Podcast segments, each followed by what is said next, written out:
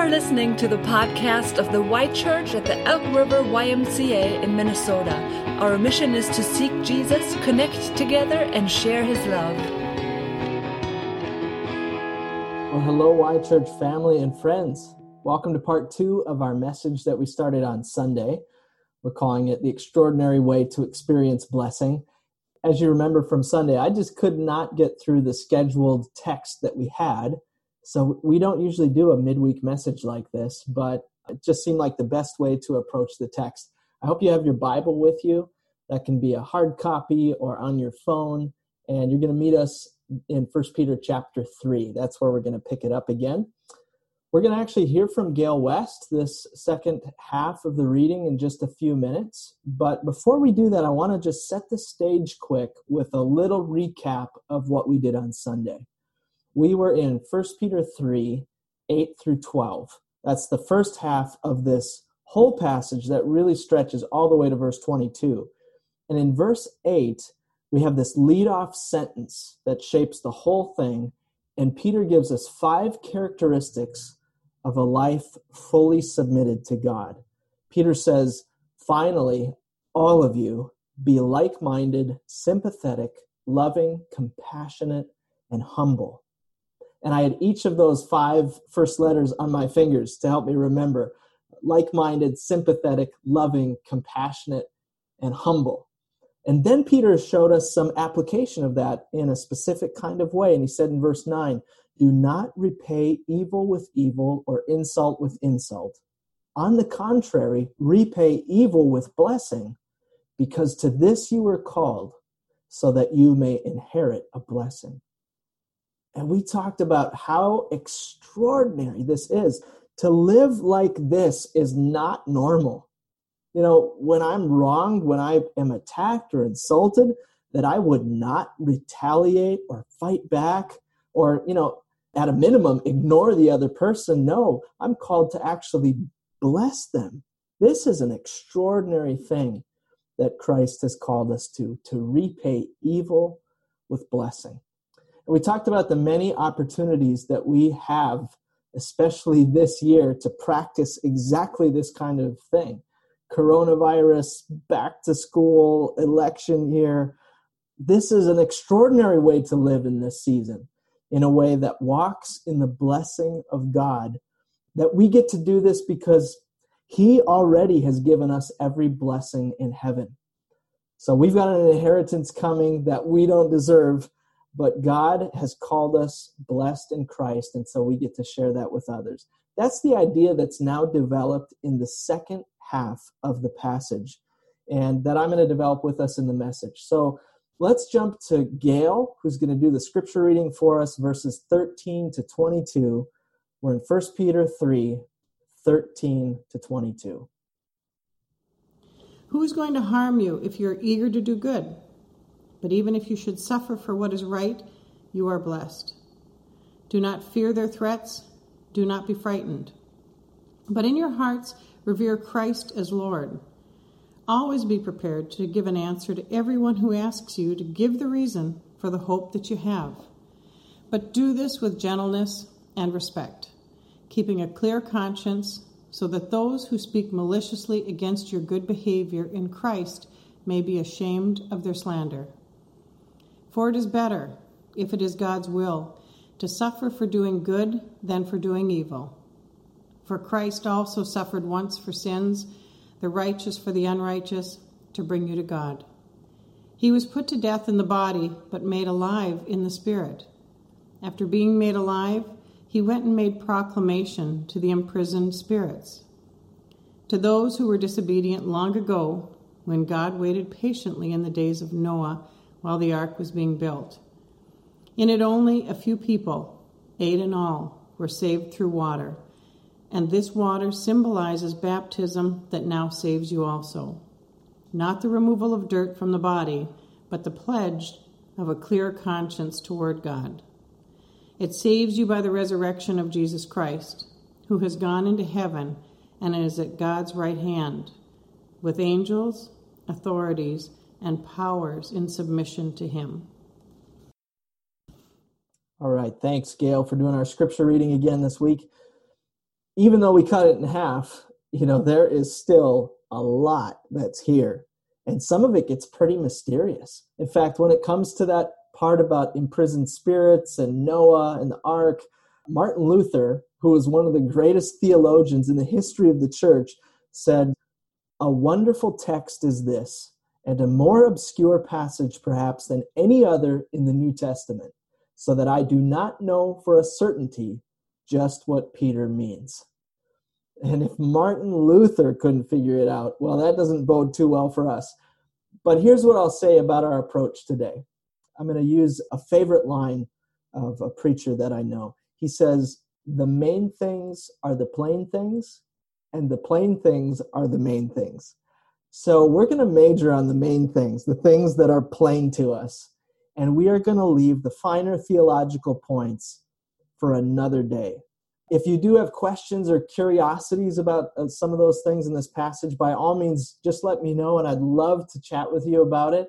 It's really good stuff. We would just be here for a long time if we tried to do it all inside this message. So, for our purposes today, I've got a simple outline that will take us through the passage. The main thing is this here's what Peter wants us to know that if you suffer for following Christ, you are blessed. I'll say it again. If you suffer for following Christ, you are blessed by God. Period. That's the big point he's trying to make. And then there's three responses that we get to live out in response to that truth. And I'm going to reveal those as we go, but first a little more about the main thing that if you suffer for following Christ, you are blessed. In verse 13, Peter says that when you belong to God, basically you've got nothing to lose. In verse 13, he says, Who is going to harm you if you are eager to do good? And what he means there is, who can ultimately do you any harm if you are living out the goodness of God? If you belong to Christ and your eternal home is in heaven, then what on this earth can actually do any harm to you? Paul puts it in another way in Romans 8:31 when he says, "If God is for us, who can be against us?" And remember whether it's Paul writing to the Romans or here it's Peter writing to Christians in Turkey, they're writing to people who are, in fact, experiencing flat out persecution. These people are being harmed. That was their situation. They were in harm's way every day because they believed in Christ. And so Peter says to them in verse 14, But even if you should suffer for what is right, you are blessed. It reminds me of those three guys in Daniel chapter 3 Shadrach, Meshach, and Abednego. They're threatened with the fiery furnace if they do not bow down to this gold image, this idol that King Nebuchadnezzar had set up. And they say to him, If we are thrown into the blazing furnace, the God we serve is able to deliver us from it. But even if he does not, we want you to know, Your Majesty, that we will not serve your gods or worship the image of gold. I think those even if statements are so powerful. But even if you should suffer for following Christ, make no mistake about it, you are blessed. And then in the text, we get to the first of our three responses to that truth. The first thing that Peter says is, don't be afraid. Second half of verse 14, Peter is alluding to Isaiah chapter 8 and he says, Do not fear their threats, do not be frightened. Now, in Isaiah, when that's originally said, the people of God are about to be attacked by not just one, but actually two enemy nations who have allied against them. In First Peter, we've got these scattered believers who are being badgered and beaten for their faith. They're losing their property, losing their jobs, in some cases, losing their lives.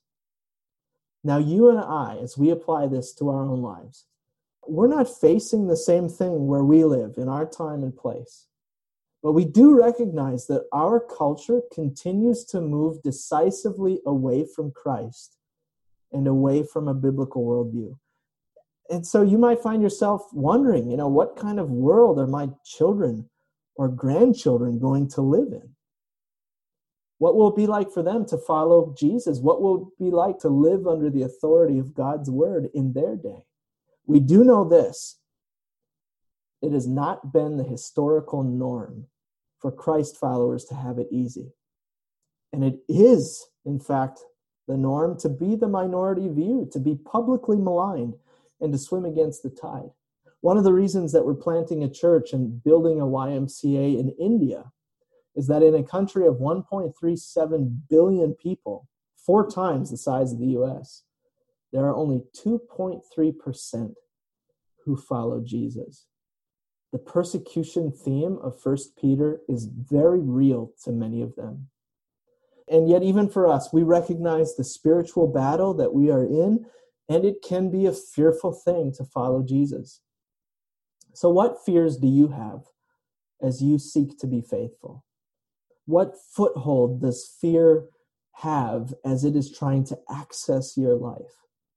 Where would Satan be whispering in your ear, See, look at the hard time that you're having. Surely God has turned his back on you. I just encourage you to slam the door on those kinds of messages and to speak the truth.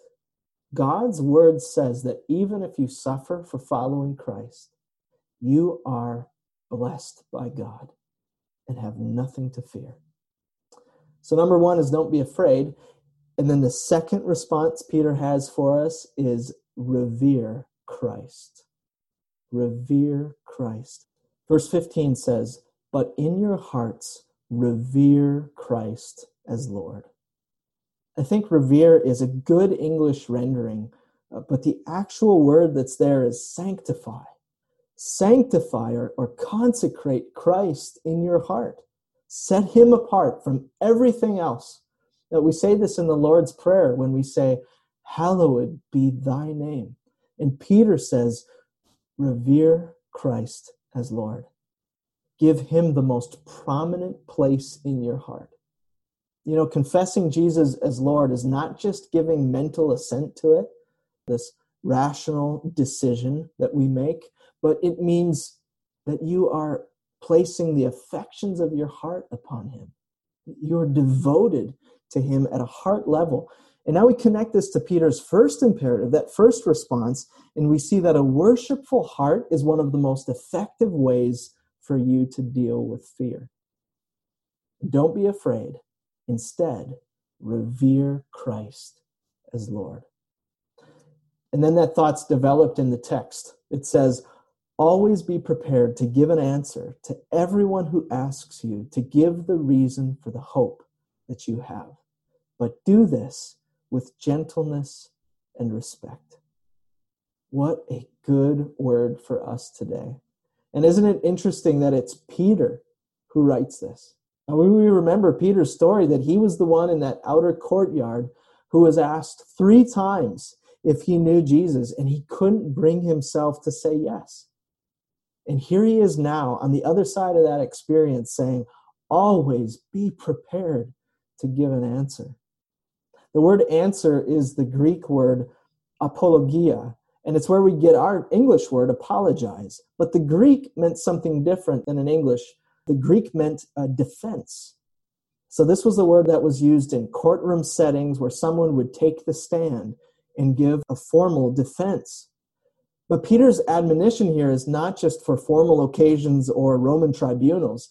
This is a word to all of us who are following Christ. Are you able to give an answer to someone who is wondering why you believe in Jesus? Peter is, is assuming that there are compelling reasons that someone would choose to revere Christ as Lord. When you become a Christian, you don't check your mind at the door. Why do you believe?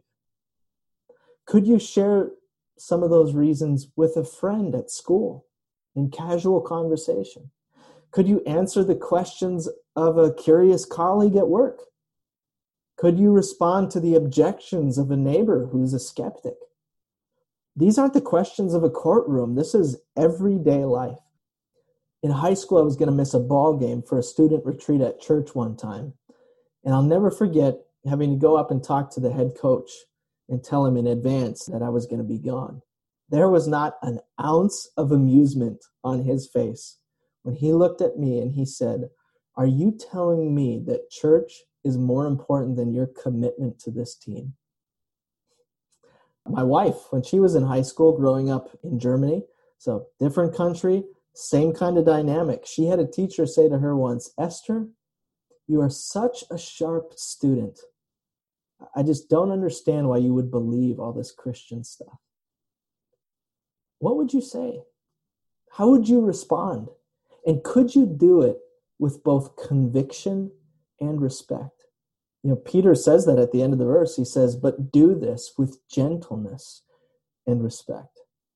The examples of defiant, combative Christianity abound.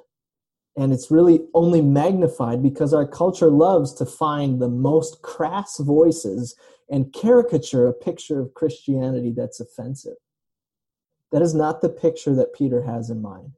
He holds up a humility of life that is paired with a conviction of the truth. People will be offended at the gospel. That will happen. But may they take offense at the message when that happens and not the way that we share it. New York Times columnist David Brooks describes having decades of atheism unsettled by the magnetic pull of the many Christians who entered his life in one way or another. We need to hear more of those kind of stories. Can you make an articulate statement of the reasons you have for believing in Christ? And can you do it in a winsome way? You don't need to be a rocket scientist either to do this. You just need to be prepared. That's what Peter says. He was a fisherman. So he says to us, always be ready to give an answer. Be prepared. Study your Bible. Study the culture around you. And pray that God would give you the words that you need to be an effective witness for Him. You might also find the area of Christian apologetics to be helpful in this regard apologetics. There's that word again, apologia. And uh, this is the field of study that is describing the defense of the faith. I put a new book on my birthday wish list for this fall. I am 38 years old, but my mother still asks for a birthday list. And so I put this book on there that I was reading about earlier this year. It actually won a, a Book of the Year award, and it's the book called Confronting Christianity. And the author, Rebecca McLaughlin, then identifies 12 of the most commonly heard objections to Christianity on college campuses today. And then she responds to each of them with clarity, concision, and don't forget, compassion. Maybe that book is something that you want to study with me this fall. And I say this knowing full well the temptation that we have to isolate ourselves as Christians. I mean, there are days it can be, oh, we're just so weary of the world that we would like to just retreat and create this little Christian bubble that we can live in, you know, to hunker down with the people who believe the same things we do and think the way we do and turn our back on the world. But theologian Paul Achtemeier points out cultural isolation is not to be the route taken by the Christian community. It is to live its life openly in the midst of the unbelieving world and just as openly to be prepared to explain the reasons for it. So don't be afraid. Revere Christ, Peter says. And then, thirdly, remember the cross. Remember the cross. Verse 18 says, For Christ also suffered once for sins, the righteous for the unrighteous, to bring you to God. Remember the main thing we said at the very beginning. If you suffer for following Christ, you are blessed. And here Peter is reminding his readers that Christ himself experienced suffering. We can take heart in our own suffering by remembering that our Savior suffered for us. On Sunday, we celebrated a couple baptisms after our outdoor service. Uh, we had Jessica and her mom, Donna, who were immersed in the waters of baptism there in the lake. And it was this picture of us dying to sin, being buried with Christ, and then raised up with him to newness of life. Peter says this is the symbol of baptism that we are saved by the resurrection of Jesus Christ, who has gone into heaven and is at God's right hand with angels, authorities, and powers in submission to him. And there we've got it. We come all the way back to submission. This whole thing comes full circle. What does a life look like that is fully submitted to God? It is a life that has received the resurrection power of Jesus and knows that even in our suffering, Christ has won the battle and we are abundantly blessed in him. My brothers and sisters, it is quite the year. It is a contentious time we're living in. And it feels like there's a lot on the line. Uh, marriages are stressed, jobs are being lost and gained. The school year seems like one giant question mark. Uh, the resolve of our leaders is being tested, the resilience of our nation. We have an election in front of us, and, and politics are front and center and often not pretty. But may the way that we live, may the way that we follow Jesus be a much needed breath of fresh air. Some will find Christ offensive, but others are just waiting to hear from you about how much they are loved that the cross heals every wound, and that in Christ we indeed have God's greatest blessing. Let's bow our heads and pray together. Lord Jesus, we thank you for suffering for our sake, for securing for us our eternal inheritance. And Lord, may that truth put everything else in our life in perspective.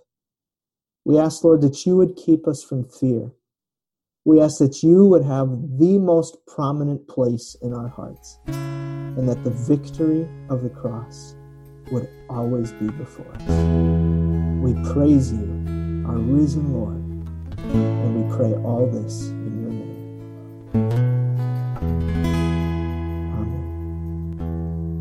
Amen. Thanks for listening to the Y Church podcast. For more information about the Y Church, check us out online at theychurch.org.